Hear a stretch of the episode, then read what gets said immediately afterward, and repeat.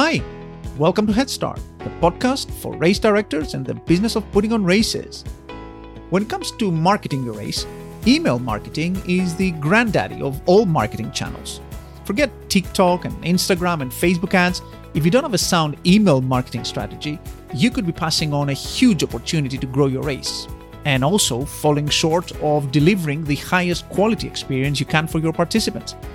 Well, today we're going to be taking a very close look at all aspects of email marketing strategy, from the types of emails you should be sending and when and how often you should send them, to exactly what you should be saying to your participants and prospective participants through your email copy. And we'll be doing all that with the help of my guest, marketing pro and very passionate email marketing advocate, Holly Light, or Holly from the emails, as is come to be known. Before we go into all that, though, a quick reminder of how today's podcast was made possible through the support of our amazing sponsors. So many thanks to RunSignup, Race Director's favorite all in one technology solution for endurance and fundraising events, now powering more than 26,000 in person, virtual, and hybrid events. And many thanks to RaceCheck, whose free RaceCheck review box widget can help you collect and showcase your participant feedback on your own website helping you more easily convert website visitors into paying participants. We'll be hearing a little bit more from these two great companies a little later in the podcast. But now, let's dive into email marketing with Holly Light.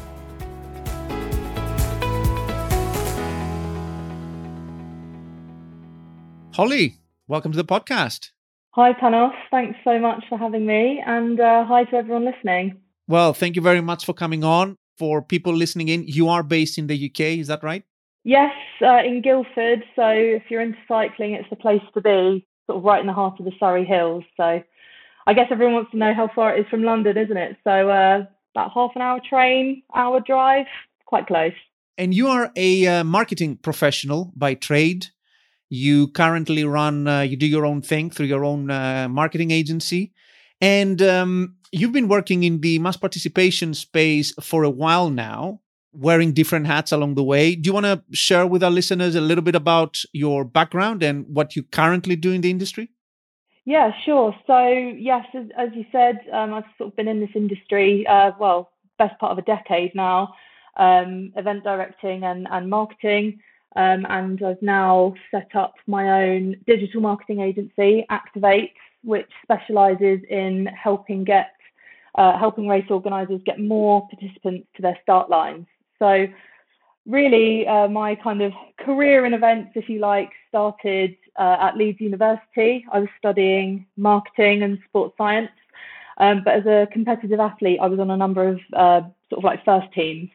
So it was actually on these sports team committees that I started organising events, and this was anything and everything from your kind of student nights out right the way through to sponsored into university competitions.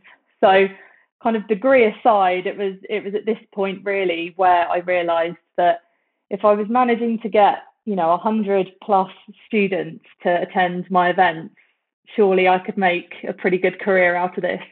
Uh, so that's exactly what I set out to do. Um, I got a dream job working for Human Race and Castle Triathlon Series. And this was um, quite a sort of career defining opportunity for me because I was working for not one, but two of the UK's leading event management companies at the same time. So it was a real crash course, not only in marketing, but in event management as well, because literally every weekend I was, you know, at events UK and overseas driving Luton vans, uh, running merch stalls, filling up, you know, filling in for the warm up guy, social media, you name it, I did it. I think, as you know, with events, it's, you know, everybody just kind of gets stuck in. So this really kind of set me up to walk straight into a head of marketing role at a company called AAT Events, which is now owned by the race organizer. But at the time that I joined, um, it was, you know, a fairly local race organizer with a half marathon and a few trail runs. So during my time there, I really helped to transform that business into like a multi award winning event management company, um, launching events like Guildford 10K, selling out the Surrey Half Marathon. We were securing, you know, some quite major sponsors. And it was kind of at this time, really, that then I um, tried my own um, sort of like event directing, which which was great. I started working with a few more event directors from the industry. So I know Matt Trevitt from Weybridge 10K um, sort of came on and spoke to you in a podcast. Um, I did a beer run with Lee at Full Steam, Virgin Sport. So I've actually ended up sending so many emails about all of these different events going on in the area that locally I became known as Holly from the emails, which uh, is something that kind of stuck. And really, I suppose it's all, all of this, um, you know, gave me the launch pad I needed to start up my own business where I could offer organisers the opportunity to work with someone who's kind of got this inherent understanding of events and running a business coupled with the kind of marketing know-how that I think we all, all need in this industry right now. So um, yeah, very lucky to uh, to be where I am today. Obviously, had a lot of support, um, you know, along the way, and now here I am on your podcast talking about email marketing, which is uh, a bit of a highlight. So thanks again for inviting me on. Well, it's a pleasure. And um, I should say for our US listeners, um, of whom we have a few, some of those names will not uh, mean a whole lot, you know, like Human Race and all of the other guys, you know, like the race organizer and all of those folks. But they're pretty big names in the UK, uh, amazing organizers, all of them. Toby Jenkins, who was the uh, owner of AAT, you know, another great guy. So lots of like um, really big names that people would uh, recognize in the UK. And as you were saying, through all of this, you came to be known as Holly from the emails, which is quite funny from all the emails you were sending out. And we were having a chat a while back about uh, things that we might be helpful to um, highlight to race directors from everything you've done. And you feel quite passionately about uh, email marketing, which is why we're here today. So let's start with your kind of like pitch to race directors who haven't done too much with email marketing on why email marketing is so important. Everyone keeps saying that inside our industry and other industries as well, you know, like email marketing is the thing, you shouldn't neglect it, you should be doing more. But what's your kind of arguments around that? Why should people be doing more with email marketing?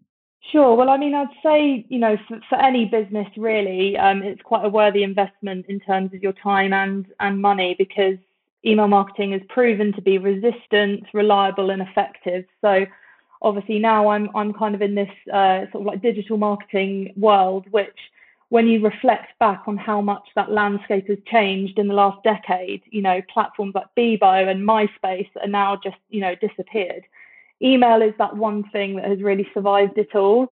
It's not uncommon for people to take a break from social media but we're kind of yet to see that happening um, on email. And this is because it's a fundamental part of modern life.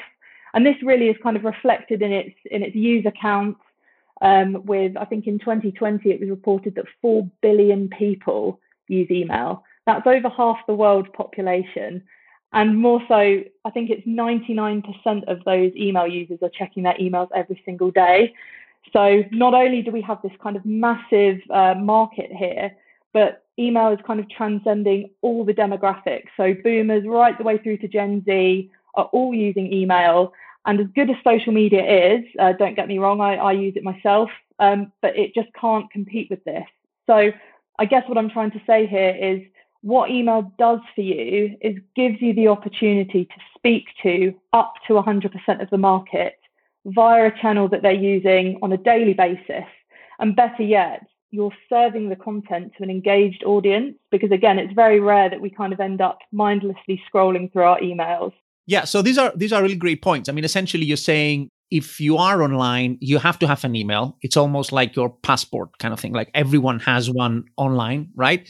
And then as you say it transcends all kinds of demographics and it is a very precious thing to people i think right? I mean it's it's it's a privacy thing as well you know like it's something that people tend to guard and give out very, very cautiously. So that actually brings us to one objection. We had another uh, episode on the podcast on SMS marketing, which some people find even more intrusive, quote unquote, than email marketing. And one of the points we brought up there is that generally, this definitely holds true of SMS marketing, but also of email marketing. People and race directors in particular have this kind of reluctance to send out emails. They feel like they're spamming people, right? I mean, they're thinking, oh, I can't send out emails. I can't market through email. It's going to be feel too spammy, too salesy. What's your response to lots of people bringing up that kind of objection or like, you know, coming from that kind of place and and being held back in doing more with their email? So, I mean, I'd say that if you're listening and that sort of statement really resonates with you, this, you know, I, I feel like I'm spanning people. Um, I promise that you're not alone. It's, it's, you know, as you said, Panos, it's something that kind of comes up a lot. And um, so I would say that there's kind of two reasons that consistently contribute towards this kind of feeling. Um, one of them being GDPR, that kind of big, scary abbreviation, which, uh, for all its good intentions, um, has definitely created a lot of fear um, for those that are kind of owning and managing their email list. So perhaps we can sort of come on to GDPR in a bit more detail later. Um, but perhaps more so, if you don't have a solid understanding of your audience or your email strategy, how can you know if you're spamming someone? Like if you don't actually know how many times you're emailing each subscriber.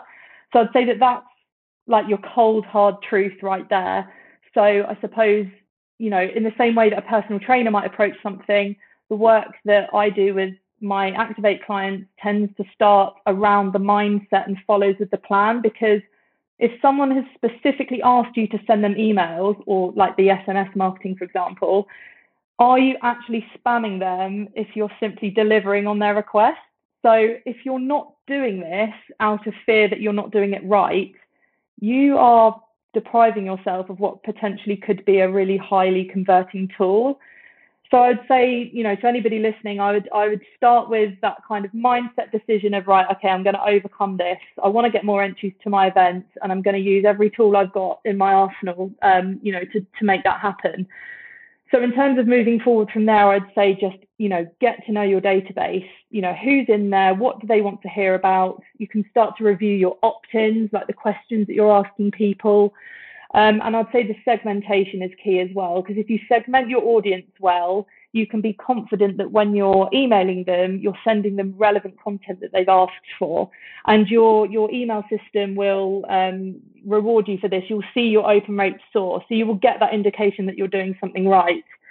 Um, and I suppose the only other other point really to sort of raise on this is just that if you are spamming people, again, your email system will tell you this. You're going to see mass unsubscribe. Your deliverability is going to plummet but you know, if this happens, don't worry. As I said, that the key here is that you've got that information, so you're able to react from it, so you can bounce back. These are all excellent points. Uh, yeah, I mean, you're saying basically, which is just common sense, that if someone has opted in, you are clear about what they can expect from the emails they're going to be getting even even letting them know upfront frequency and everything and content and being clear about that i mean in a way you are sort of not serving your subscribers right if you're not sending them the content that they essentially they opted in for which makes a lot of sense and then they have the unsubscribe button. But i guess where this gets maybe a little bit into like a kind of gray zone is that I mean, we'll go into newsletters and all kinds of other aspects of, of email marketing and all the different things you can be doing, but you don't actually let people know when they sign up that, you know, oh, I'm also going to be trying to be selling my race to you kind of thing, right? So I'm just building an argument here. And then when it comes to sending people, let's say a price increase email or their second or third you know, join my race email in a couple of months, that's when maybe people feel like they're stepping over the line of what the subscribers may have signed themselves up for. Does that make sense? Yeah, sure. So I think my answer to that really would just, you know, it's it's very easy to kind of sit here and, and listen to the podcast um, and kind of take all this information on. But what I will say is, you will always feel more empowered with, uh, you know, sort of like making your own research as well. So I would kind of encourage, you know, anybody listening to just spend, you know, 15 minutes or so just do some basic research on GDPR because I think what you'll find that comes up is you kind of have two types of permissions. Uh, one of them is express permission. So this is super important for your new customers. Um, you know, sort of like signing up to the newsletter on your website, where you have to make it clear that by entering your email address, you know, you're subscribing to an email list. But the other one that's that's quite key, I think, in this example is this implied permission, which means that anybody that you've got an existing business relationship with, so current customers, active members of your community, you have implied permission to send them campaigns. So you can be quite clever in the way that you talk about the various aspects of your business, but still be compliant within implied permission. Right, and this is all GDPR. We should mention for uh, folks in the US and outside of the of the of UK and Europe, basically, who are not familiar with this. It's a kind of data protection, kind of like marketing type framework. How would you describe it for people who are not familiar with it? Sure. I mean, GDPR, at the end of the day, like it is a good thing. The idea that people can have ownership over how their data is used and how they're contacted, like this is all, um, you know, sort of like good things. The other thing to sort of add to that really is that it is in your interest to comply with this, you know, and it, it comes back to your sort of segmentation um, and, you know, the opt-ins from your audience. You need to be operating from a place of confidence. But I think you just, if you can get your mindset right and remember that somebody that subscribed to your email list, they want to hear from you. They should be your warmest list. This is absolutely behavior that we want to be encouraging and rewarding because email gives you the opportunity to directly message somebody into their inbox. So the fact that they've asked for that is a really powerful thing. So it's you know you you need to sort of remember that I think at the forefront of your mind, um, rather than operating from the sort of back foot uh, where it's like oh but I'm worried that I'm not compliant or I'm, oh I'm worried that they may not have specifically asked for this. You know you may have so many amazing things that are happening in your business. So you know say on like a brand level like if you want to be kind of like a more sustainable organizer you might decide that you want to launch a free plog, um, you know, pick up rubbish jog event, you know, that's free. But if you're, uh, you know, a subscriber that's in a cycling segment, you might not get to hear about that um, if you're kind of too strict with, oh, I can't message my cycling segment about this. Like, this is why I think it's quite important, you know, Panos, as you said, about, you know, factoring in what content goes in your newsletters um, versus your segments. Um, you know they're a warm list in your email list they want to hear from you they they've given you that permission and that instruction to say yes i want to hear from you in my inbox um, so absolutely act on it and just keep you know be mindful of the statistics that your email marketing platform is telling you because it will give you a very very good indication if you're doing something wrong and you can bounce back from it if you are hopefully we'll have some time to go into the bouncing back, which is really hard, I guess, reviving and pedaling back and trying to reverse the tide if things go wrong with your email statistics declining. But before we go into all that, let's uh, touch a little bit on all the different aspects of email marketing that a race director might do. And we touched a little bit, we mentioned at least newsletters, but there's also, I guess, you know, direct sales emails and other stuff. So, what exactly would fall under the umbrella of email marketing? What are we looking at here? event directors have two main segments or groups of people uh, to contact on a regular basis. First of all, you've got your participants. So these are the people that have registered for your upcoming event. You then have your subscribers, um, which is anybody that is yet to enter your upcoming event. So this is just at a super high level um, because already you might be thinking, well, in my subscribers, I've got my new subscribers and I've got past participants. Both are yet to enter my upcoming race, um, but both require very different messaging. So I suppose when we think of the term email marketing, it's quite natural in the first instance to think promotional emails, I need to sell my race. Um, but actually, I'd say that it's really important that you reward your existing participants with the same kind of beautifully curated and highly engaging email experience as well. And I'd say this is particularly key for race organisers because we are in the experience business.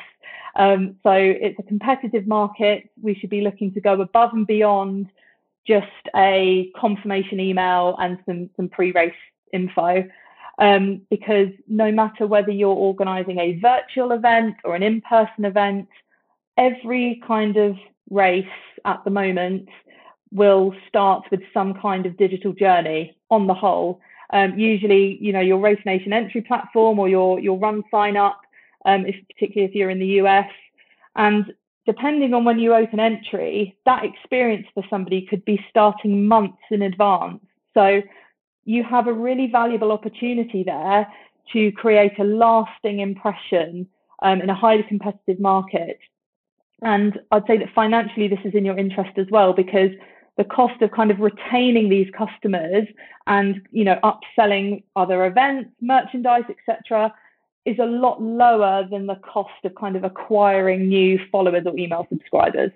So basically, you're saying the very high level starting point of how to think of what you're trying to achieve with your email marketing is in terms of the audiences you're trying to serve. You have your converted audience, essentially, right? The people who've signed up, they're going to do a race and the unconverted, which is people who've never signed up for your race and people who may be past participants. So you you'll put those in the same bucket, right? Yeah, that's in it. That's at a, you know a high level who you need to be uh, thinking about. And I would just say that when people typically think of email marketing, I think it's quite natural to just think, oh, okay, like I've got to get more entries in um, and it can be quite easy to kind of overlook the amount of nurturing that you need to do for the people that are already registered. So we can go into that in a little bit more detail, you know, further in the podcast. Right. And the other point that I think is is really important here, as you say, lots of people going to email marketing, they're thinking it's a tool to sell. It's a tool to get someone who is not a participant to become a participant. But what you're saying there, which is very important, and it comes up all the time in different aspects of podcasts that we do in terms of the race experience, is that email marketing, and that's actually something a point that my guests on the SMS marketing uh, podcast brought up. It's also a, a sort of like customer service channel as well. It's basically for the people who are customers already it is a great tool to nurture them, to retain them, to basically deepen their customer loyalty to me and make their experience better overall. Yes, and I think the key here is that we are operating in a highly competitive market. So, you know, as I, as I said, depending on when you open your entry, you know, you might open entry for an ultra marathon, you know, nine months to to a year in advance if all you're contacting those participants with is a standard confirmation email um, from your entry platform, and then you know at two weeks to go, sending them some race information, you've missed an entire nine month, 12 month window to be upselling future events. Um, you know, you might have the opportunity to bring on some sponsors, um, particularly if you can prove that uh, you can generate some conversions for them by upselling kits. So, you know, your, your classic example being, you know, if you've got a partner run shop, um, you know, your half marathon participants may really value 20% off of your, uh, you know, fit stuff run trainers six months before their event. So it's really your opportunity to showcase to your audience that you really understand what they're thinking and feeling and proving that you can do a good job on that. Um, and actually, you know, I know that uh, with RaceCheck, they they did a study recently, and they did find that um, the race organisers who were rated highly in terms of their kind of communications, it always led to better results on RaceCheck. So I think that really, you know, that's a really powerful statistic.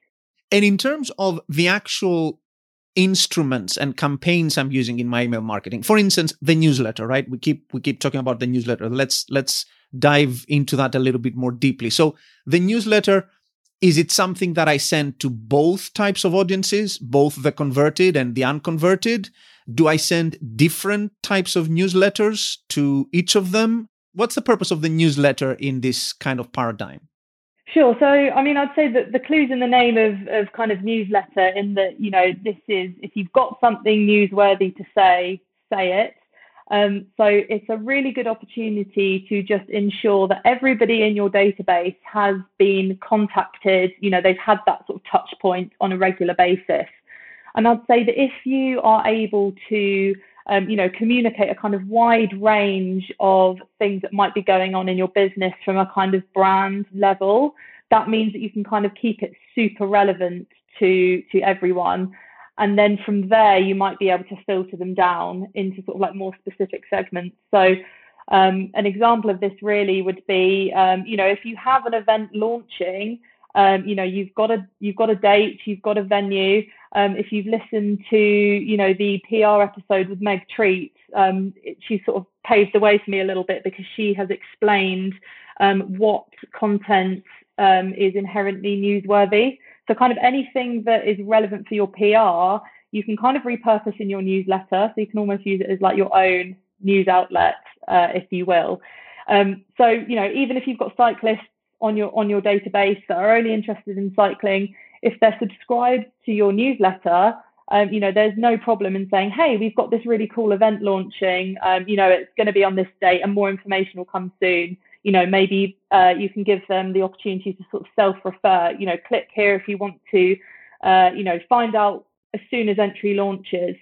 Um, so I suppose that the thing that kind of unites all of the content that will go within your newsletter is probably this kind of community aspect because that at, at the very core is what events are about. You know, like if somebody loves running, like the only difference between sort of like going for a run on your own or going for a run on a race is that sense of community. So again, that's really valuable content to kind of put in your newsletter. Perhaps there's a regular participant or a volunteer that's, you know, achieved a brilliant goal, or maybe, you know, you've just been awarded some kind of like eco credential or, or some kind of award. This is all great stuff to put in your newsletter because it gives everybody the opportunity to buy into your organization at that branding level. You know, further down the line, further in different segments, it's about kind of trying to generate those conversions for a specific event. Newsletter, we're just trying to get them to either buy into the brand if they're a new subscriber or be reminded why they have bought into the brand if they're an existing subscriber that's some really nice examples of what goes into it. Stories are really important. Big news, I'm launching a new race, I got this sustainability award, or a story about our event even working towards a sustainability award, I guess, is is newsworthy in there, right? Explaining what you're trying to do. Um, and these we're saying is going out to everyone on your list, whether they are existing participants or not. So this is something you would send out to everyone, right? Yes, because it gives everybody a flavour of what's going on in your business. And actually, I, one of the other sort of key things that's always great to include um, is that kind of post-race uh, FOMO. You know, this sort of fear of missing out. So, you know, if you've just had an event, you know, absolutely open your newsletter with all of the highlights of that amazing event, and then give people that call to action to how not to avoid missing out in the future, or like what the next event is that's coming up, because in that, you know, you might think, oh, but you know, they're not really interested in what happened um, in 10k. They're a cyclist. But actually, if you're sort of communicating those key points of, you know, somebody had a fantastic day, you know, the organisation was brilliant, they raised loads of money for charity. These are sort of like quite universal concepts that might apply to various other events. So you're sort of like really hitting home on those on those things that people want. And what about you said earlier that newsletter is what the name um, what the name uh, says. Basically that you know you're sending out news. We set some examples there. Some of those examples are very infrequent or sporadic right? They don't have a schedule. You know i may be launching a race here and there or i may have some special news to share but newsletters also generally tend to be thought of by people as a regular thing. So what happens if i have a regular newsletter or i aspire to have a regular newsletter and I don't, or I feel like I don't have the news to fill in meaningful email space week after week or fortnight after fortnight or month after month? So, what I would say with your newsletter is the audience size that you're sending to does kind of give you some kind of clue for the scope of the content that you can use. So, you know, this is a this is a broad, wide-reaching um, email to you know a number of subscribers, and therefore your content will tend to be you know high level, quite broad, not necessarily into like loads of detail about one thing because that makes it more relevant to a larger pool of people. So if you're struggling for content, I would say, you know, take it back to what makes newsworthy content. Like what is actually going on in the world right now is that, you know, is Easter coming up and do people want to be burning off all this chocolate they've eaten? You know, are there, you know, national fitness days or other kind of applicable things that are happening in the world um, that you can use um, to talk about in your business? Um, I'd say that the other thing that you can do as well is ultimately, uh, you know, as, as I sort of mentioned before, and this is something that will probably come up a lot in this podcast, but being given that kind of instructional permission to directly message somebody into their inbox that they use every day is such a powerful tool. It's such a powerful thing. So we really want to reward that behavior. So, you know, is there kind of an overarching headline partner or some other kind of sponsorship deals that you can do to reward your newsletter subscribers? You know, do you always get, you know, like 20% off at a run shop or at a sort of like a training platform partner? So have a think about other ways that you might be able to reward your participants. Um, it doesn't always have to be product or discount. It could simply be that you launch your entry to your events to everybody on your newsletter before it goes out to the general public. So just always think about ways that you can reward your your subscribers. Yeah, make them feel special as well. Sort of like yes, yeah, like they're a, a sort of a member of an exclusive club kind of thing. Yes, and I'd say that you know it it can be quite easy to think, oh, I've not got enough content to share, or oh, I, I you know I can't think of what to write. But I suppose the key for all of this is organization. If you plan your content in advance you'll be fine. Um, I've been there before, you know, in the early days of sort of like working with organizers where they're like, oh, I need to send an email. And they literally type it all in one hit and then send it.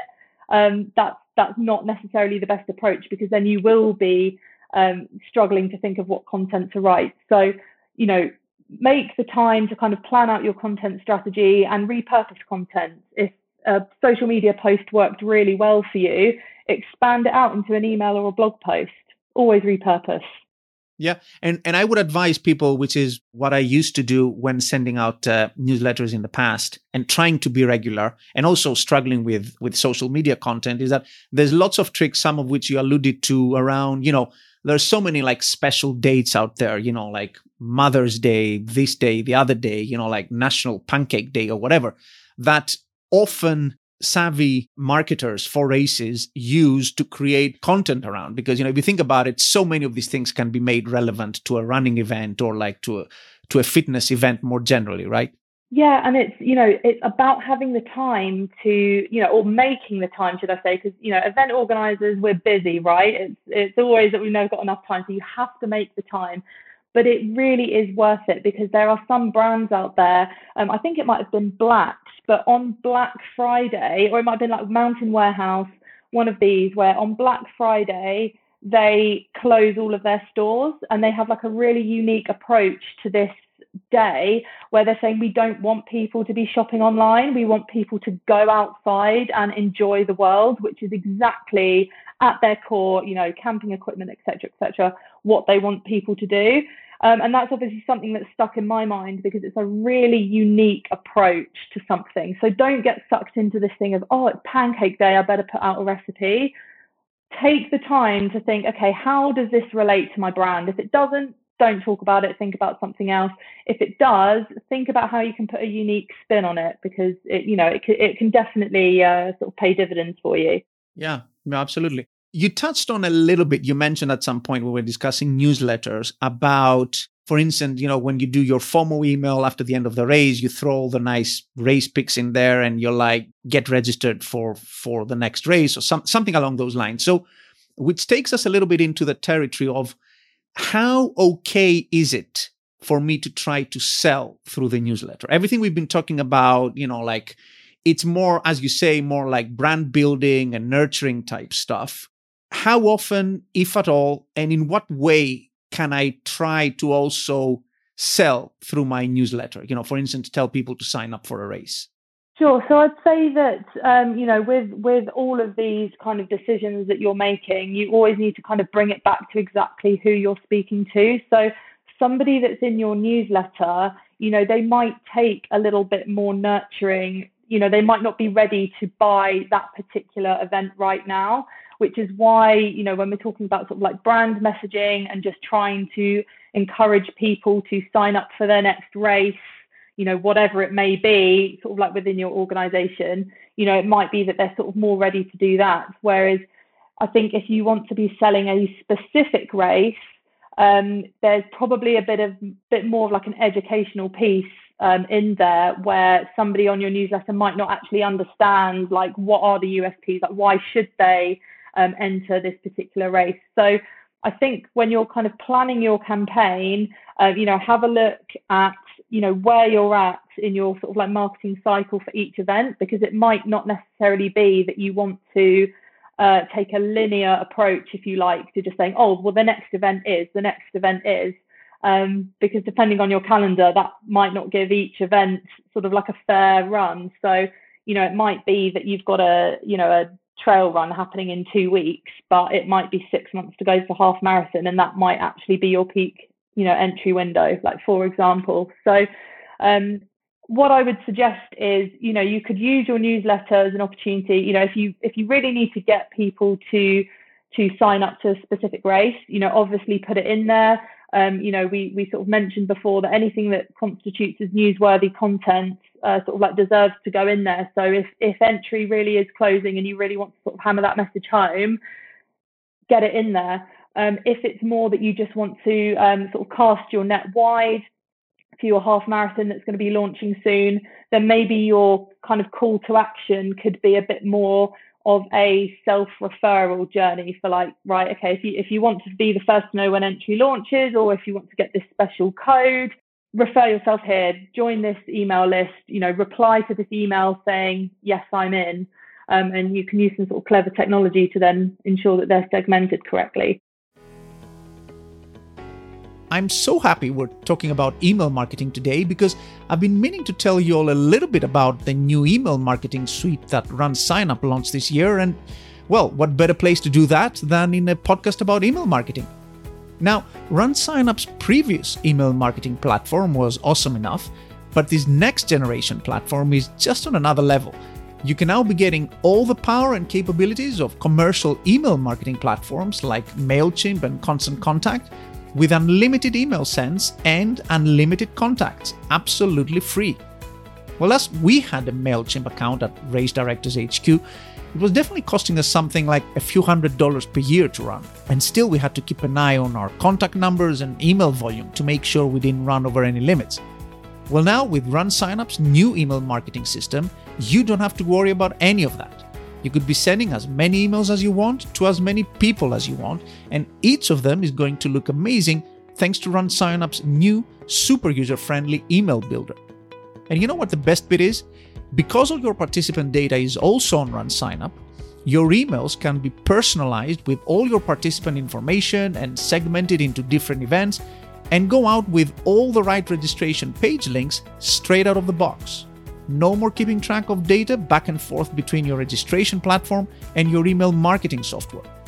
So, do yourself a favor, cut back on that email marketing bill, bring all your data under one roof, and go check out RunSignup's new amazing next generation email marketing platform at runsignup.com. That's runsignup.com. Okay, now let's get back to the episode. In terms of subject lines for newsletters, because I've seen lots of people go with a subject along the lines of our August news or you know our September news or whatever, which doesn't tell you a whole lot about what's in the email. And you know like it doesn't it doesn't make at least in in my eyes for a very attractive subject line. What can people how should people rather uh, in terms of not so much specific examples, but how should people think of how to go from what's in the content of the newsletter to writing a good representative, you know, not make it too sensational or fishy or whatever, right? But like a representative, nice, catchy subject line that would lead people to open that newsletter. So I'd suggest this is probably where we're, you know, starting to dive into the weird and wonderful world of copywriting. So, um, you know, it that is definitely a skill that you know you want to kind of employ um, for somebody in your in your team or you know research yourself a little bit more but the kind of principles behind it really is the fact that you want to be presenting your information in a way that serves the reader. So it's not about my August news. It's about, okay, well, what within this email, like what is it doing to kind of serve my audience? So I think once you kind of understand the psychology behind it a little bit more, it makes it easier to understand like why you're doing what you're doing. So I think, you know, like a common example is, you know, people always use questions, right? People are, like, oh yeah, I need to use a question in my social media post or my or my subject line. Why? Uh, and and the reason uh, for that is because it begs an answer. So don't ask a question for the sake of answer, you know, asking a question. Think about like what is it that you actually want your participants to be kind of thinking and feeling. So when we're kind of writing all of this copy, we're trying to take the user through a bit of a decision making journey. So a lot of these uh, kind of mailing systems will actually kind of give you a lot of hints for what makes a really good subject line. It might be, you know, using nine words or a certain number of characters.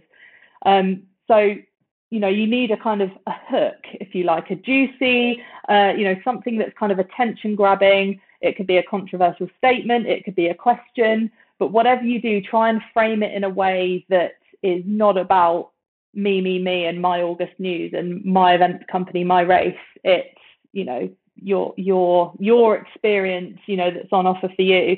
Actually, I think this is sort of like uh, rule number one of marketing more generally, right? So framing things from the point of view of what this thing is going to be doing for you, for the recipient, not not about me touting my, you know, I did this or I did that. I think that will help you to feel like you're doing things in a less salesy way and that you're not like talking about yourself all the time. But it's also you're doing your readers a bit of a service because you are sort of like taking away all of the guesswork and the figuring out of okay, right, I've I've received this email, you know, my August news. Like what why do I want to read that? Don't even you don't even want to be asking them that. You want to be getting that action as you want them to open the email. So um, you know, a subject line, for example, it might be like 20% off of dot, dot, dot. And it's like, you read that and you're like, oh, it's so annoying. Like, off of what? Um, and then obviously you've kind of got your preview text where you can begin to expand on that. But that is going to get people to open the clicks. And then it might be, you know, 20% off of your race or it might be 20% off of your trainers. But I suppose what I'd say here as well is if you're listening to this and thinking, oh, that's so annoying, I've received those emails before, my question to you would be, um, you know, is the offer that they've they've made there actually relevant? Because, you know, again, if you're if you're uh, you know recovering from a half marathon and you get a 20% off of through from that half marathon you really enjoyed, and their physio partner is now doing you know 20% off of sports massages, you're going to be so pleased that you opened that email, and it's because it's relevant. So when you employ these tactics, you need to really consider the whole journey kind of start to end point and make sure that everything lines up nicely. Excellent. Yeah that's that's really good advice. So beyond the newsletter. I mean i think one of the good things i guess that gdpr uh, which is again something we discussed earlier did for people in the eu and the uk who use email marketing is it it's put people into thinking of the different types of emails because under gdpr people have to opt in actively into different types of emails. And you see on some on some email preferences lists that that then senders of emails have that they have newsletter as one thing so you can opt into the newsletter. And then they have kind of like marketing emails as a separate thing. So is there a separate thing the sales marketing email? Does it exist as a kind of like separate type of email that you would send out specifically marketing emails? So I suppose my kind of initial response to that question is why would anybody ever say yes to do you want to subscribe to my marketing emails? So as we're sort of like following on from this kind of copywriting uh, kind of aspect, you know, really think about how you present that option to your readers. Is it, you know, we can contact you frequently um, with you know really cool races with really good you know discounts you know it's going to need a bit of further thought than that this is just kind of off the cuff but you know it's it's trying to kind of present that information in a way to the reader that's like absolutely yes yeah, yes, it's a no-brainer. I definitely want to. I want to hear from you. What emails are we talking about here when we say sales marketing emails? Remind me again. So we ha- we have the newsletter section, then we're talking sales emails. What emails are those? So I would say that this is kind of emails that delve on from newsletters. So this is kind of specific sequences that we would send about like let's just say like the Guildford 10K, right? So you kind of got your newsletter and then you might have um, like a segment or subscribers that you know that you can contact about the Guildford 10K. So it's about having like a specific campaign, you know, like maybe seven emails, depending on your marketing window, that kind of takes readers on a journey of, uh, you know, in the early days, kind of educating people. The other type of um, email beyond the newsletter that I guess falls under email marketing are more specific emails or email sequences you'd use to actually funnel people and nurture them from not having signed up to having signed up. Do you want to tell our listeners a little bit about that?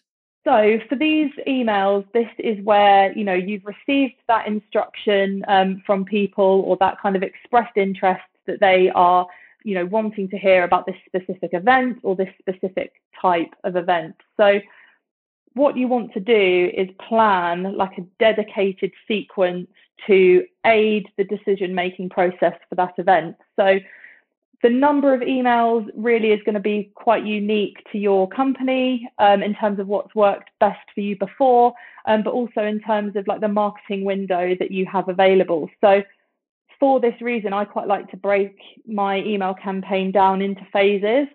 So I'd say your kind of warm up phase, if you like, is probably kind of the longest part of your campaign. And this is where you might send emails, uh, typically you know, maybe a little bit longer in length uh, because it's a bit of an educational piece. It's about telling people this event is happening, what are the USPs, why should people enter, you know, what are the sponsors and why this is important. Um, and as I said, this is probably the longest part of your campaign.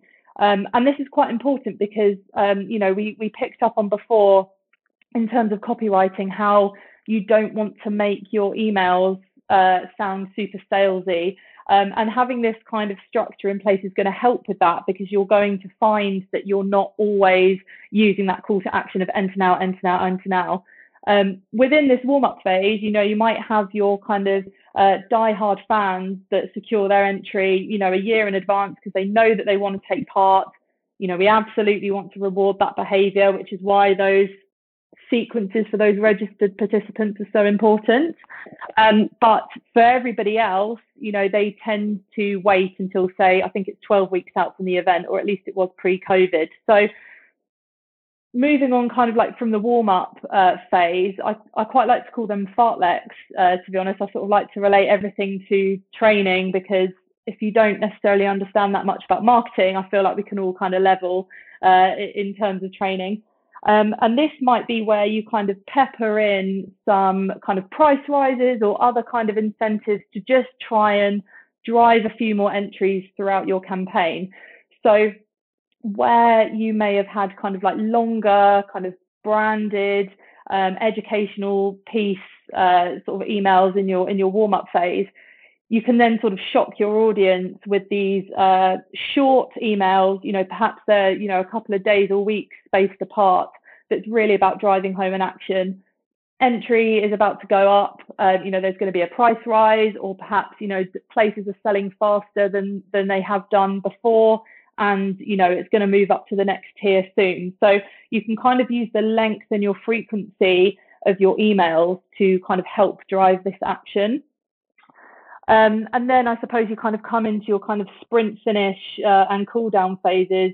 Uh, you know, again, it might be sort of 12 weeks out from your event, but obviously it will depend on your type of race, you know, type of participants, all of that kind of thing. And again, this is where we're going to see the emails um, being a little bit shorter um, than your kind of earlier ones, because by this point in the campaign, at 12 weeks to go, people don't really need to know about all of the different things that are happening in the race. They've received all of these emails up until now. This is about trying to remind people what the USPs are, why they need to enter, and why they need to do it now. Um, the doors are closing, not opening. So that is obviously going to be reflected um, kind of in these emails and messaging.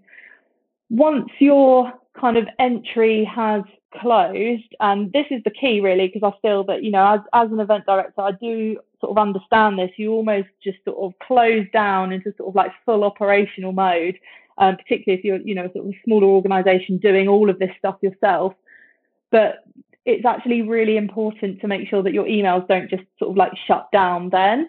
Um, so obviously, all of the people that have registered are going to sort of be in your registered participant sequence, and they're going to be receiving all of your uh, sort of like pre-race communications and sort of building hype for the event. But for all those people that haven't entered, you don't necessarily just want to drop off a cliff because emails are not about uh, you know just trying to make a sale. You know, this is this is about community, and this is what about events. You know, this is what events are for at the core. So, you know, if if somebody hasn't chosen to enter, we've got to figure out why that is. So, you know, be sending them an email saying, "Oh, sorry that you missed out on this place. You know, this is what gonna, this is going to be what you're missing out on. But hey, we've got these other events, you know, that you might be interested in. Or, you know, again, like if if you do some sort of like free community you know, initiatives like local runs at your run shop, like maybe that's kind of a good place to take them, you know, drive to engage in somewhere else if if, if it's the spending money that they're not they're not into right now. Um, you know, particularly with everything that's going on in the world. So you have to be a bit creative. So hopefully that kind of helps to understand these sequences that you need. Um, and if you plan these out for all of your events, and you can kind of plug in the sort of like key dates. So, for example, you know, you might have one of your fartlek campaigns over Christmas if you know that that Christmas New Year period is really good for you, or you know, you know that for some reason September is a really key moment. Once you kind of have this like overarching plan, you can start to see where all your emails are going out and when, and that's essentially your strategy. And that is the best way to kind of level up from this really linear approach of oh, okay, I've got my race in July. It's going to be that race, that race, that race, that race, all the way through to July. And then, oh, I've got another one in September. I've only got two months to, to you know, promote this event. So I think having that strategy is going to automatically make you feel more empowered to send those emails with confidence in a way that you know that you're not spamming people. So let me let me try to summarize what I understood of that of that uh, sales sequence, which because I think it's quite important for people. So I think what you're saying there, and again, you described it in terms of fartleks and and like training analogies. So first stage, sort of like warming up, you send out emails that are like, oh, you know, we have uh, we're an amazing flat course, and wouldn't it be great for you to you know like go ha- do your PR in our flat course, or you know we have this amazing or that other amazing, and wouldn't it be great for you to join? And you still have a call to action there, I guess, for people to join, even on the in the in the kind of like warm up phase. And then as you go through the sequence, you go through those kind of like softy softy sales emails where it's more like about us and like, you know, what the value is in the event. You go into more urgent type emails, you know, when when the time demands it or whether the when there's like price increases and stuff like that. And you're like, enter today, you know, like save 20% on the next price increase, blah, blah, blah. So then you start building up the pace. And then, as you say, very importantly, even for people who don't by the end of all of that convert, you still have a warm down phase where basically you tell them, oh, you know, unfortunately you missed out on this, but then you funnel them into other areas of your of your event like maybe your you have like a community group or you tell them you know maybe we have this next race and you also mentioned that, which I think is a great idea, that it's good to have those sequences almost like planned on a whiteboard, so you can you can see everything uh, like on a big calendar kind of thing. The question for me is, those sequences are they anchored around fixed dates that relate to your event, say race day, price increase window, etc., or do they start you start going into that sequence every time a new subscriber joins your list. So they sort of start going from the time someone signs up, and then that spacing of emails depends on when someone signed up, and people are seeing different emails depending on when they signed up. Or are they all seeing the same thing depending on how much time you have left to your next price increase or to your next race day? Yeah, sure. So, I mean, I'd say this is why I quite like to plan in phases because it kind of gives you flexibility on the date. So when you're kind of looking at that that whiteboard, you can see what segments are receiving what emails. Your six months out might be right on top of something else, um, and it's going to the same segment. So that's why I think you know having something in phases means that you don't necessarily have to kind of pin things um, to specific dates. If for instance, I join the mailing list or, you know, I sign up that trigger that starts sending me those sales emails a couple of weeks from the next price increase or even, you know, like very close to race day. Am I getting those emails or have I missed the window of receiving those emails essentially because I joined that too late and the sequence doesn't make sense to be sent to me? I suppose it kind of depends on where your subscribers are coming from. So if you have like a brand new subscriber to your to your mailing list, the chances are is that you know they might have their own kind of dedicated sequence that they go through, you know, before they get sucked into your newsletter. Um, but if somebody has specifically, you know, opted in to hear about the Guildford 10K or you, you know about cycling, um, you know, this is why we want to encourage people or at least reward people for being on the mailing list earlier because if they subscribe earlier, you know, within those kind of uh, like brand awareness kind of warm up sequence, that might be where they receive more discounts or more perks. Um, and I think you can be quite clever within those um, sort of like warm up phase emails, um, just to sort of go back to your point on, um, you know, the, the call to actions. If you know that you're going to have uh, you know, like a sponsored email that needs to go out from your headline partner, you know, maybe the call to action uh, in your previous email could be like, hey, we're going to be sending you an email in a week's time that's like your your top tips for your half marathon training plan, or we're going to be sending you this free training plan. So the call to action could simply be keep a lookout for this email. It's going to be sent to you then. And then it means that again, it's one less call to action that's not super salesy. And number two, you're going to increase your open rates for your sponsors. So that's a win win because then you can attract kind of bigger sponsors in. Given that some of those sequences run on specific dates, what happens when people sort of parachute in the middle of that sequence and maybe that sequence doesn't make a lot of sense to them anymore because you know they've they've skipped the first three warm up emails and now they're in the in the more sort of like salesy phase and they get like a very hard price increase sign up for a race email without having had the warm up phase?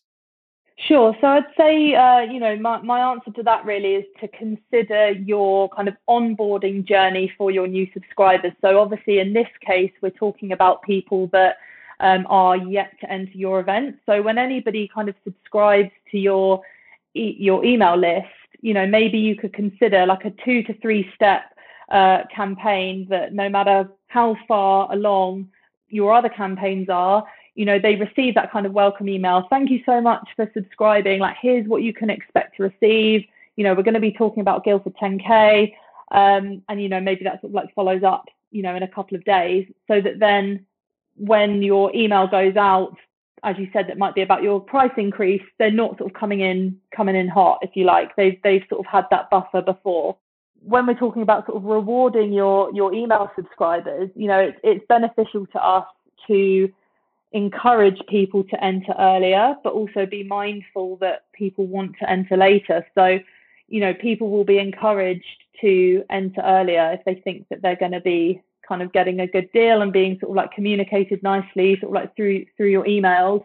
Um, whereas if they do enter later, they are going to be sort of missing out on your kind of half marathon training plans and and those sort of like nice uh, nice content. But that might also be reflective of of the audience. You know, if they're a regular runner, you know maybe they don't want a training plan, so you can start to kind of accommodate this uh, sort of like within those later campaigns.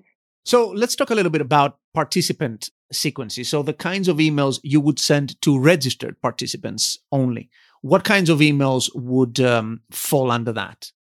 Sure. So this is your opportunity to communicate to your registered participants that you understand their thoughts, feelings, what they're going through, and you deliver on it. So um, just just as an example that I'm working on at the moment, I've got a cycling event coming up on the 22nd of May.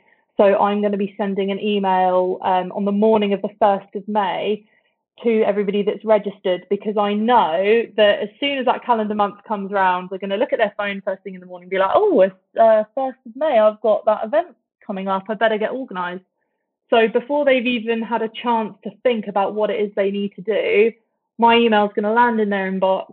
You know, hey, hey, Joe, um, you know, have you checked that you're you've got no punches in your tire? Like, have you got you know your bike serviced and all of those uh, kind of checks and things that you would need to know about a month out. Um, and again, maybe this is your place to say you're going to receive another two emails from us, you know, before the race that's going to tell you this, that, and the other. So that then by the time, you know, you're sort of like at two weeks to go, you've already kind of been drip feeding information because I think it can be quite easy um, or tempting perhaps to kind of send one massive uh, kind of pre-race email about two to, two weeks or a week out from the event. And you know people don't have time. Like it's a lot of information to digest. And actually if you're kind of a nervous athlete um, you know that that can be quite overwhelming. So these are kind of all the reasons why again we want to try and plan out a bit of a sequence. So um, again, sort of starting, you can kind of use those phases again if you like. So with your warm up phase, there might not be that much, you know, you might be feeling there's not that much to kind of communicate uh, nine months out. But, you know, this all depends on the type of event you organize, you know. So like an ultra marathon, um, you know, they need to be, you know, comfortable in the trainers they're in. They need to be confident that they're uh, they've got all the right equipment and they're getting used to to wearing it um, and that they're sort of like upping their training schedule. Um, obviously, sort of like a 5k nine months out. Um, you know, maybe it's their first time, so maybe they do need a deal on trainers. So I think when you're when you're kind of approaching this and you feel like you're stuck for content, you've really got to be thinking about what is it that my participants actually need to hear from me right now. Um, and of course, you know, this is again like your opportunity to be building hype and excitement for your event because word of mouth marketing is so powerful um, so we absolutely want to be driving it. And the way that we can do that is through this kind of frequent communication. So you know telling stories um, kind of like from last year same kind of thing you know rewarding your your registered participants like maybe you have a deal with your sponsor where it only goes to your registered participants which you can then use uh, in your other marketing to say, hey, everybody that's registered gets this. So this is another great reason why you want to enter now. Um, and then obviously, you know, that that then sort of leads on nicely to again when you're sort of like a month to go. Um, this is where you can start to kind of drip feed your kind of pre-race information all the way through. Um, and again, not forgetting uh, kind of what I like to call the cool down phase, which is where you want to be, you know, wishing your entrants good luck. That sort of like final few checks. Um, it's quite nice, I think, um, you know, to send an email either kind of on the day or a day after, just say congratulations, how are you feeling? Please review the race on race check, and then you've kind of got time to follow up with the official results and photos because what I will say is that people you know, people, even though you can kind of get these things digitally, like the photos and the results, you know, on, on the links, people will always look out for those emails that they will yield the highest kind of open rates and click through rates. So use that to your advantage that people will scroll to find the results and photos. They won't scroll to find your kind of thank yous to volunteers or your kind of sponsored messaging. So you can kind of structure your email in, in quite a clever way um, which again is obviously kind of appealing if you're trying to attract uh, bigger sponsors and kind of nurture those relationships. And then again, we really don't want to let these subscribers drop off a cliff. You know, endorphins are high. They've just taken part in an excellent event. They love it. You know, how's everybody feeling? You know, the week after, is there a Facebook group that they still need to be a part of? Um, you know, when is entry happening again? Um, is there a different event that you want to upsell them to? all of that kind of thing. I suppose um, one what maybe it doesn't matter, but one thing I didn't really cover in the you know the emails to the I suppose it could be in the registered participants, but one of the things that uh, Human Race did quite well actually with their kind of Kingston um, event was they had this kind of 20 mile event which they used. I mean, they had it in March, so they kind of used it as a bit of a warm up event to London Marathon, which is obviously is different organisers. But I kind of took this concept um, and applied it at AAT events, where um, depending on how far into the campaign you are, I was able to kind of upsell other events as a practice run for other events that we had going on.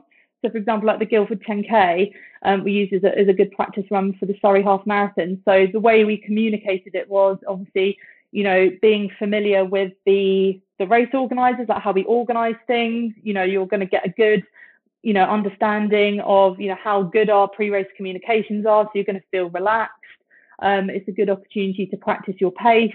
And if you can communicate this well, um, sort of like within your participant sequences, you know, when we're sort of like talking about GDPR and this fear of, oh, but I can't speak to them about that, you're communicating this other event in a way that's actually really something that they do want to hear or that they they want to know about. So you don't have to hammer it home, but if you can um, if you can use that to your advantage to you know be upselling upselling things, um, then then absolutely go for it. And um, you know merchandise is is probably another uh, classic example, particularly with uh, so I used to do a lot of work um, at the Colour Run, uh, Run or Dye and you know we were trying to encourage people to sort of like pre-purchase their packets of, of dye and their t-shirts and they were so excited about this kind of event coming up and they wanted to get prepared um, that by sort of communicating this at really strategic points um, you know d- generated quite a lot of revenue for for the company. So yeah think about your your thoughts and feelings of your participants uh, and act on them. So let me summarize a few really good points there. So what am I sending people who are already registered participants? I'm, I'm starting to send them, for instance, special sponsor offers and other kind of like exclusive bits that I would have only for my registered participants. So they continue to feel, they continue to feel great about the race and the brand and as being part of a kind of like exclusive club. About a month or whatever makes sense for your race out before the race, I start sending them all the kinds of information they will need to make their the race day and you know their their preparation and final stage for preparing for my race more um, helpful. So things like you know how do you travel to the race? You know getting your equipment all in order all in order you know like let's say you have medical certificates that kind of thing. So i get all of that out of the way. But also now you mentioned two really interesting things. I can also send them an email about signing up for a smaller training event in the run up to my event, which I think is really great. And I would add to your point that if you're not putting on an event like that, you know, maybe putting on a 5K or a 10K ahead of your half marathon, you can join up with a race organizer in your area and cross promote, and you can promote their 5K or 10K if the dates suit right and and you can you can get some kickback out of that or that other organizer can promote your half marathon then to someone else and also as you said merchandising and then doing all of those sales. Maybe stuff that people can then go pick up on race day or they can you know go buy branded t-shirts or other stuff or you know like even souvenir type stuff. So lots of things there to be thinking about sending out to registered participants which is uh, also quite helpful. Yeah and i'd say that this um, you know if you do this well this massively reduces your kind of admin costs staff costs time in your customer service department as well because if everybody is taking these steps to feel more kind of empowered and sort of prepared for the event ahead they know the information up front um, you know there's sort of like very little need to uh, be sort of like phoning in being like oh where's my race pack? Or when am i getting it?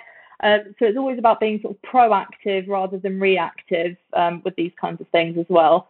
Yeah good tip. I mean all of all of these things when you communicate this stuff it also takes out some of the burden of doing customer support. Although, as we all know, and it's a recurring joke in the group, even if you put the date and all the information on the email, people are still going to ask. There's still going to be someone who's like, you know, they have everything right in front of them and they'll still come back and ask, you know, like, oh, when is it happening? That kind of thing.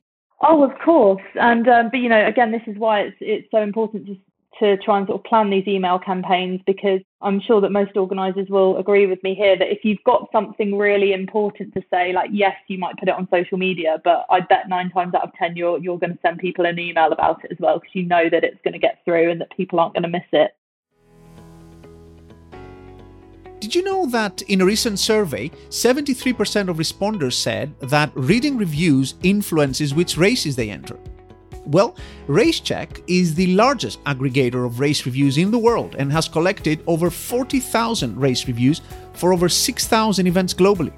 So, how can you collect more reviews for your event and make the most of them to increase your race registrations? Well, you can start by listening to our Power of Race Reviews podcast from September 20th last year. There's plenty of tips there on growing your race reviews. And then visit organizers.racecheck.com. That's organizers with an S, racecheck.com to download your free RaceCheck review box so you can start showing all your race reviews on your website for an instant boost to your race's social proof and conversions. It really is a no brainer. So go to organizers with an S racecheck.com and download your free RaceCheck review box today. Okay, now let's get back to the episode. So let's move on and talk a little bit about growing mailing lists, which is super important. Everything we've said so far sort of assumes that you start with a decent email list of people, either past participants or people who've signed up over time through your website and elsewhere, which I guess sort of hasn't so far looked at the question of okay, how do I get people to sign up to receive my emails and build that, you know, 1,000, 2,000, 5,000 people email list that I need to make all of this worthwhile. So, how do I do that? How give us some tips for growing mailing lists for races that work? So, I mean, in the in the kind of marketing world, we might call this a freebie funnel. Um, so, this is the idea that you will put out some kind of um, kind of freebie uh, that either aims to entertain or solve an issue for your audience. Um, and again, you know, this is really key that the the offer that you're putting out has got to showcase that you understand your audience. It's got to appear to them as something that is totally irresistible, that they just absolutely need to have it. So it does have to be relevant. And, you know, this is all good things because it should make you uh, feel a bit more empowered to be kind of choosy with the sponsors that you might choose or the partners that you might work with to to deliver on this, or you know, you might want to do it in house to to kind of support sort of like future promotions. So you can be very um, creative with the offer that you put out, and you know, I refer to it as a freebie funnel. It doesn't necessarily have to be free, um, but you know, within the sort of current climate with um, you know how things are at the moment. Um, we are sort of like seeing across the board in, in other industries and all sorts of aspects of life that that spending power is down. So you know, at this time, it, it may well be worth considering a freebie. As I said, like you can get quite creative with with what you offer. I mean, I've done things from kind of experiential activations um, right the way through, but I suppose for the kind of busy event organizer, um, you know, having some kind of digital freebie would probably appeal because you can completely automate the entire thing. So just to kind of use a, a fairly, uh, you know, obvious or, or, generic example, you might want to have something that's a half marathon training plan or a nutrition plan or something that you can put together in a PDF. Um, obviously, think carefully about how you uh, communicate what this is and the name of it, because you know, just a bog standard half marathon training plan might not feel that appealing. But if it's a bespoke training plan uh, created you know, in collaboration with an influencer or with your, you know, sponsor, suddenly that might feel more valuable to your audience. So if you if you understand what appears valuable to them, um, you're going to do well of this.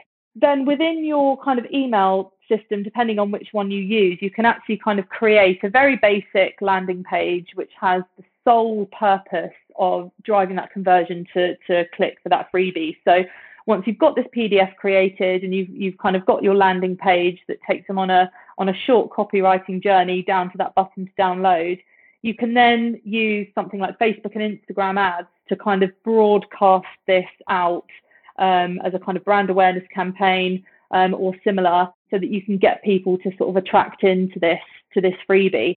So the idea is, is then obviously once they download this half marathon training plan, they might get sucked into, say, like a three or five step email sequence that's dedicated to kind of warming them up before you you know they join your your newsletter um, because they may be brand new to your organization. So they they might want to sort of find out a little bit more about the types of half marathons that you put on before they suddenly decide okay like I've got this training plan from them but all of this may sound like quite a lot of work initially but people do spend time on this um, because they know that once somebody is in their email list they have time to convert them whereas obviously like Facebook ads if you're just kind of going for like a uh, sort of like hard sell of an event, you know, you're only kind of uh, managing to convert the people that are specifically ready to buy that right now. So that's kind of the value of your email list and why we're specifically trying to get people in there.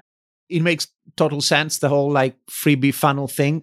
Just for people who may not be super familiar with this, the idea is to give someone an incentive to join your mailing list and you do that through something of value as you say you know training plans are a very common thing that races use another example i've heard particularly works quite well with trail races you may offer like uh, you know a pdf again of 10 amazing trails around your city or something right that people may not know about and you know make it a little bit more exciting by saying oh you know like there's including three, you know, trails that no one knows about kind of thing. So a trail runner might want to own that information and they would then gladly um, sign up to your email. And as you say, you know, like these things, they take a little bit of effort. I mean, let's not let's not kid ourselves. You need to put some effort into it. That's why that's why someone would sign up to receive your emails. They're giving up your their email to you, which is very valuable to them, and you're giving you have to give up something of value as well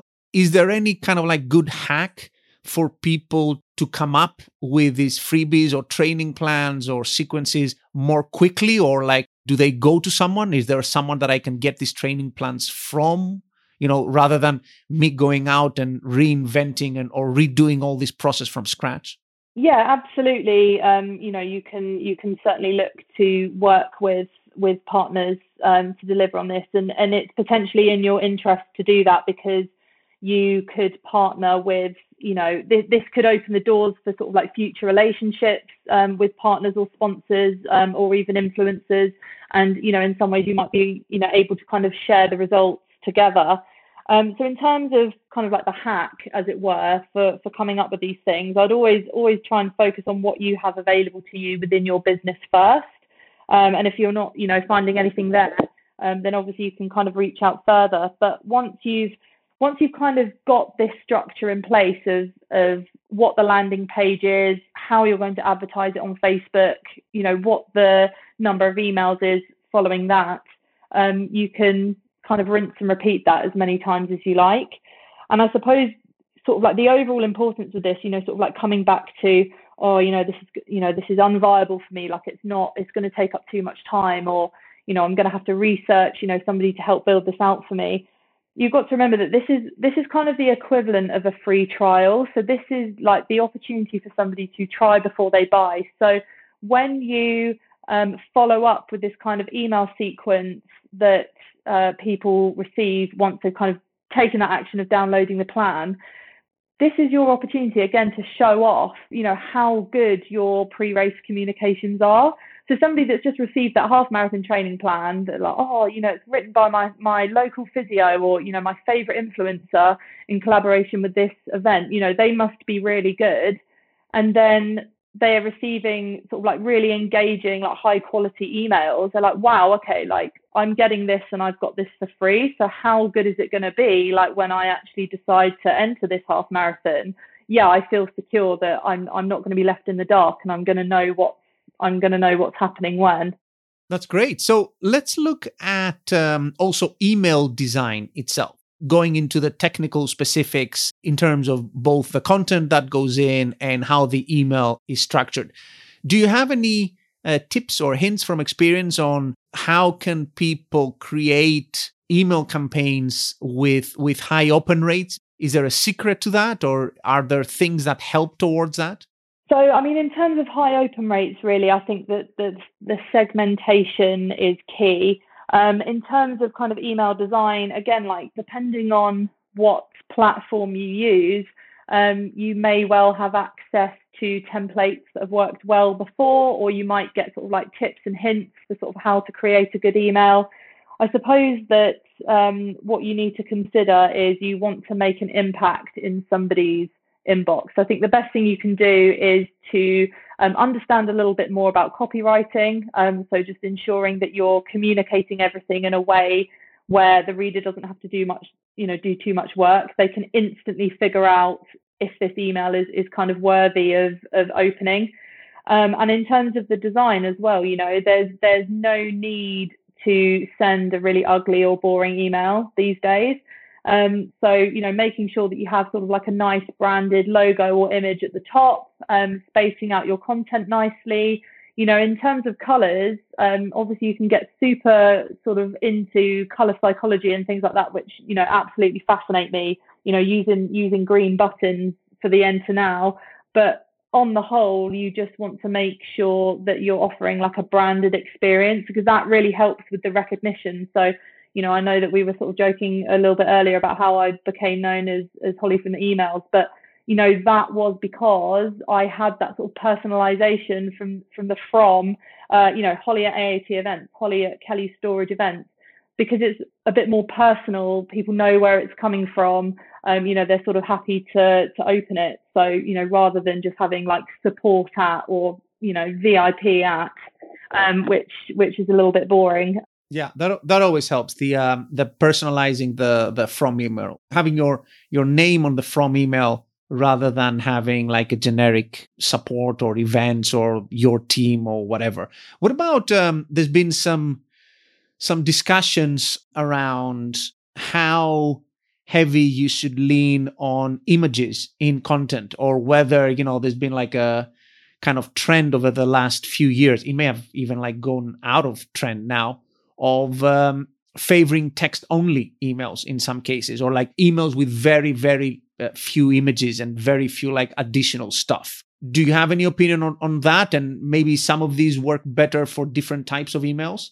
The annoying answer that nobody's going to want to hear really is that it is going to be unique to your business. Like the audience that you have is is completely unique to you and obviously isn't the same as anybody else's subscriber list. So i think in the first instance if you can sort of be confident that you're using all of the marketing tips and tricks to ensure that something is working um, and you know is appealing to the reader on a kind of um, copy and visual level it's a bit of a case of trial and error, but you can also reach out to perhaps some sort of like trusted uh, kind of friends or family, um, or even better if they're sort of like from your own database to kind of give you that feedback of, you know, do they like your emails? Do, do they find them engaging? Um, in terms of kind of text only emails, I'd say that the only kind of time that I've used text only has been if I've had like a really important message that I need to communicate and the open rates haven't been as high as I expected. So, um, you know, this can actually kind of work quite well, um, you know, direct from your entry platform. So if people are used to kind of seeing, um, you know, these kind of like branded, like beautiful emails, um, and actually, you know, you've had like a really key message in there, you can almost kind of shock your your audience with a message from your entry platform to say, hey, okay, this is Holly. We've got this really important message that you need to uh, bring bring a raincoat because you know, or keep an eye on the weather because you know the the event is still going ahead, um, but you know there's there's a high chance that it can be cancelled, and, and we'll update you soon. So I'd say that never never use that um, as a kind of marketing purpose. This is kind of like purely operational.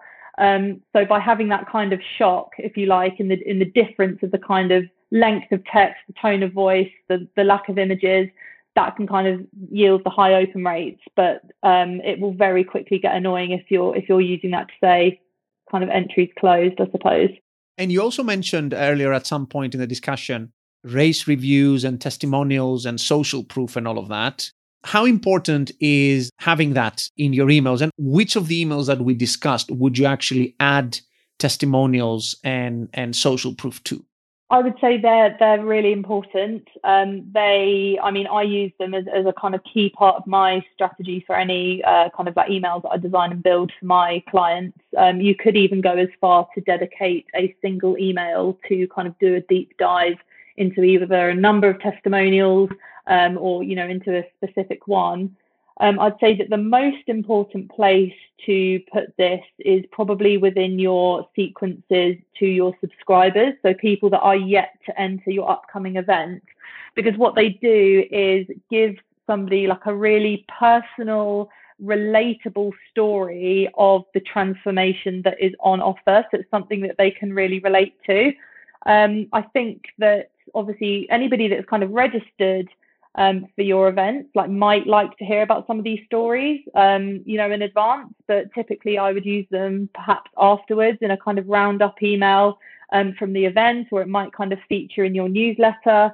Um, so, for example, like in in Surrey Half, um, we have this lady called Bridget that always used to take part every single year um, in sandals and a skirt and she used to just like walk the whole thing and for some reason she blew up as some kind of sensation in in the newspaper and on our social media. So we had a bit of a uh, you know feature on her in an email kind of afterwards. That's just kind of like a, a bit of an example of you know again how you can kind of repurpose content that that's useful.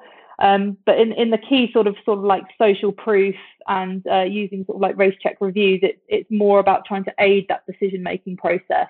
Social proof um, I think you you may have discussed it actually on a on another episode, but it's just that kind of people seeing that other kind of like influential people are, are taking part, and they therefore might feel inspired to enter. That's all super uh, super helpful. I, I'd like us to also, given that we have you on the podcast and you're a professional at this and you've been doing this for ages, pick your brains a little bit on your best tips for making all of that happen with as little effort and time spent as possible. Because as you've said before race directors they're busy people. They're juggling you know like a hundred balls uh, at a time. So how can we help people optimize their their email marketing effort and just you know like do more with less time and effort? So in the first instance um, i would say to get yourself going on a on a really effective project management tool. Uh, there's so many available, and I think that um, you know, although um, everyone kind of in the freelancing space has been using these for a while, um, I think with the pandemic, all kinds of race organisers and uh, you know sizes of businesses are used to using these uh, platforms now. So you can assign yourself or team members tasks um, and include deadlines for them. So this will be everything from sourcing your RaceCheck reviews that need to go in that email newsletter right the way through to kind of proofreading before it goes out.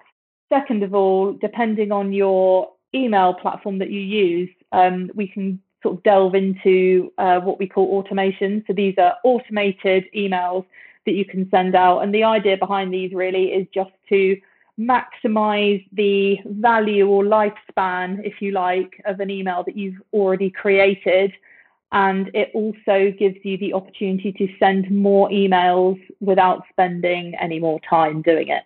Tell us a little bit more about about these automations for people who may not be um, particularly familiar with them. I think the best one that you can start doing would be to when you send an email out, you can duplicate that email and you can choose to resend it to anybody that hasn't opened the email um, a few days later. So obviously check that it doesn't clash with any other campaigns that are going out. But that is just a really easy way of maximizing the value that you can get out of that email that you spent that time creating. The other one that you can do, uh, which is good, would be as a bit of a cleanup exercise actually for any of your uh, subscribers that aren't really converting. So the idea being that why pay for subscribers that aren't opening your emails? So you can set up kind of an automated sort of multi-step campaign where you might select to send an email to anybody that hasn't opened the last five campaigns or 10 campaigns that you've sent. And you can kind of open that with, you know, hey, we, we've noticed that you've, you've not opened your emails, give them the opportunity to kind of resubscribe to a segment that therefore may be a bit more relevant. And you know, if you're still not getting um, open rates from that sort of like three to five email sequence that you're sending, if you're still not getting opens from that say, three step email sequence that you're sending, you can look to unsubscribe to them because the chances are they don't use that email anymore um, or, or, they're simply not interested. And uh, you know, when when we're coming back to sort of this return on investment on on your email, uh, every penny counts, right? So why pay for somebody that's not converting? And for what I think should be one of the toughest challenges for people, which is actually laying out an emailing schedule. How do you do that personally? Like the full kind of like dates and schedule of when you're going to be emailing people and and what you send out, and also visualizing that. How do you do that? I start with obviously kind of the key dates that are happening in my calendar, whether that's the event date, the six months out, uh, the national fitness days, Christmas, peak entry periods, etc. I obviously then build out the email campaigns that I'm sending per event, a bit like how we spoke about earlier. And that kind of will give you an overview of your, your marketing plan, if you like, which you know you may want to put on a whiteboard or, or however you work. Um, but kind of in the in the digital space, uh, quite proud to be paper free. So I will use a project management tool to map this out, and you can get some really good ones out there where you can put all of this into a into a table and at the click of a button it, it transforms into a calendar. So they're really intuitive platforms um, and you know easy for for anybody to use really and what um, tool specifically do you use? I mean, we use Asana quite a lot. I'm not no not for not for laying out um, emailing schedules, just general project management. But is there a, a tool you use specifically for uh, developing emailing schedules that is particularly well suited or has worked for you? So I use Asana as well. Um, I have a number of different boards that I use. So I may have a content calendar where I can map out all of the email campaigns.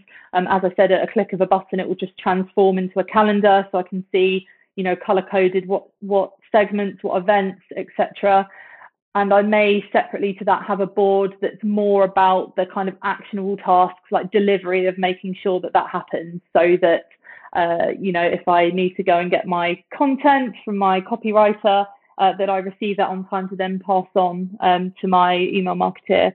And I guess when we're talking about optimizing time spent on um, emailing and, and email campaigns, using templates is quite a big thing, right? I mean, you, you don't want to be just redesigning emails from scratch every time you want to send out an email.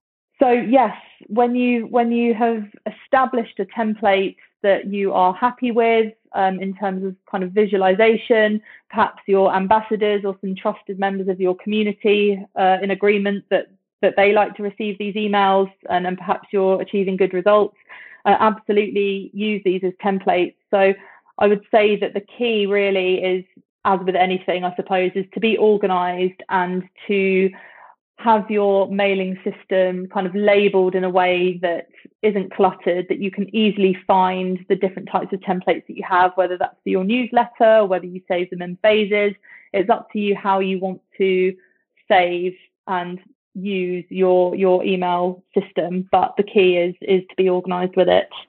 And a good template should, I guess, be quite constant with its use of logos and stuff and coloring. So basically, you get you can get like a basic skeleton worked out, and then from that develop different branches of you know different sub templates and stuff like that right just to keep reusing as much as you can from from what you've designed before Absolutely. So it does two things really. I mean, first of all, behind all of these logos and banners and email unsubscribe links, it saves you so much time in that you don't have to keep going back into those images and linking them um, to your website. But second of all, it just gives you some kind of guidance in terms of what content it is that you need to create. So if you've established that for your newsletter template, uh, you know, the optimum number of words is 150 words. Let's just say, for example, if you have that template that's designed to accommodate that copy, it's much easier to then either brief your copywriter or your team, or perhaps you're writing it yourself, but you've then actually got that content. You, you've made your life so much easier because you know exactly what it is that you need to create, how long it's going to create, you know, take you to create it. And it's just going to mean that you are able to kind of maintain this structure with your template. Awesome. So that has all been uh, super helpful. I think we've covered so much ground um, on this, packed with tips at every turn. Where can people uh, perhaps reach out to you or learn a little bit more about your work with um, Activate and how you help races through some of these issues? Sure. So I suppose the uh, obvious choice would be to offer up my email address, wouldn't it? So uh, it's holly, Hollie at activatedigitalmarketing.com. Hollie spelled H O L L I E. So perhaps we'll just we'll leave it in the links below uh, in case you're unsure. Um, yeah, please do feel free to reach out to me. I'd I'd love to hear from you. Or if you you know don't have any sort of specific questions, um, feel free to follow me on Instagram, Facebook at Activate Digital Marketing. Uh, on LinkedIn, I'm Hollie Light. And you're also quite uh, active in our uh, Facebook group, in our Race Directors Hub group, right? Yes, uh, I'll be in the Race Directors Hub group commenting on all things email marketing and uh, social media. So, yeah, you can absolutely uh, find me on there. So, thank you.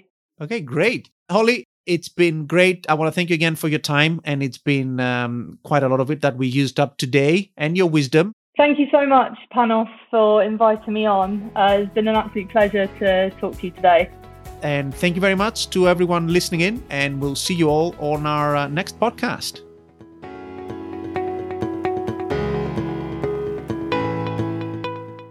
I hope you enjoyed this episode on email marketing with my guest, Activate Digital Marketing's Hollie Light. You can find more resources on anything and everything related to race directing on our website, racedirectorshq.com. You can also share your questions about race marketing or anything else in our Facebook group, Race Directors Hub. Many thanks again to our awesome podcast sponsors, RunSignup and RaceCheck, for sponsoring today's episode. And if you enjoyed this episode, please don't forget to subscribe on your favorite player and check out our podcast back catalog for more great content like this. Until our next episode, take care and keep putting on amazing races.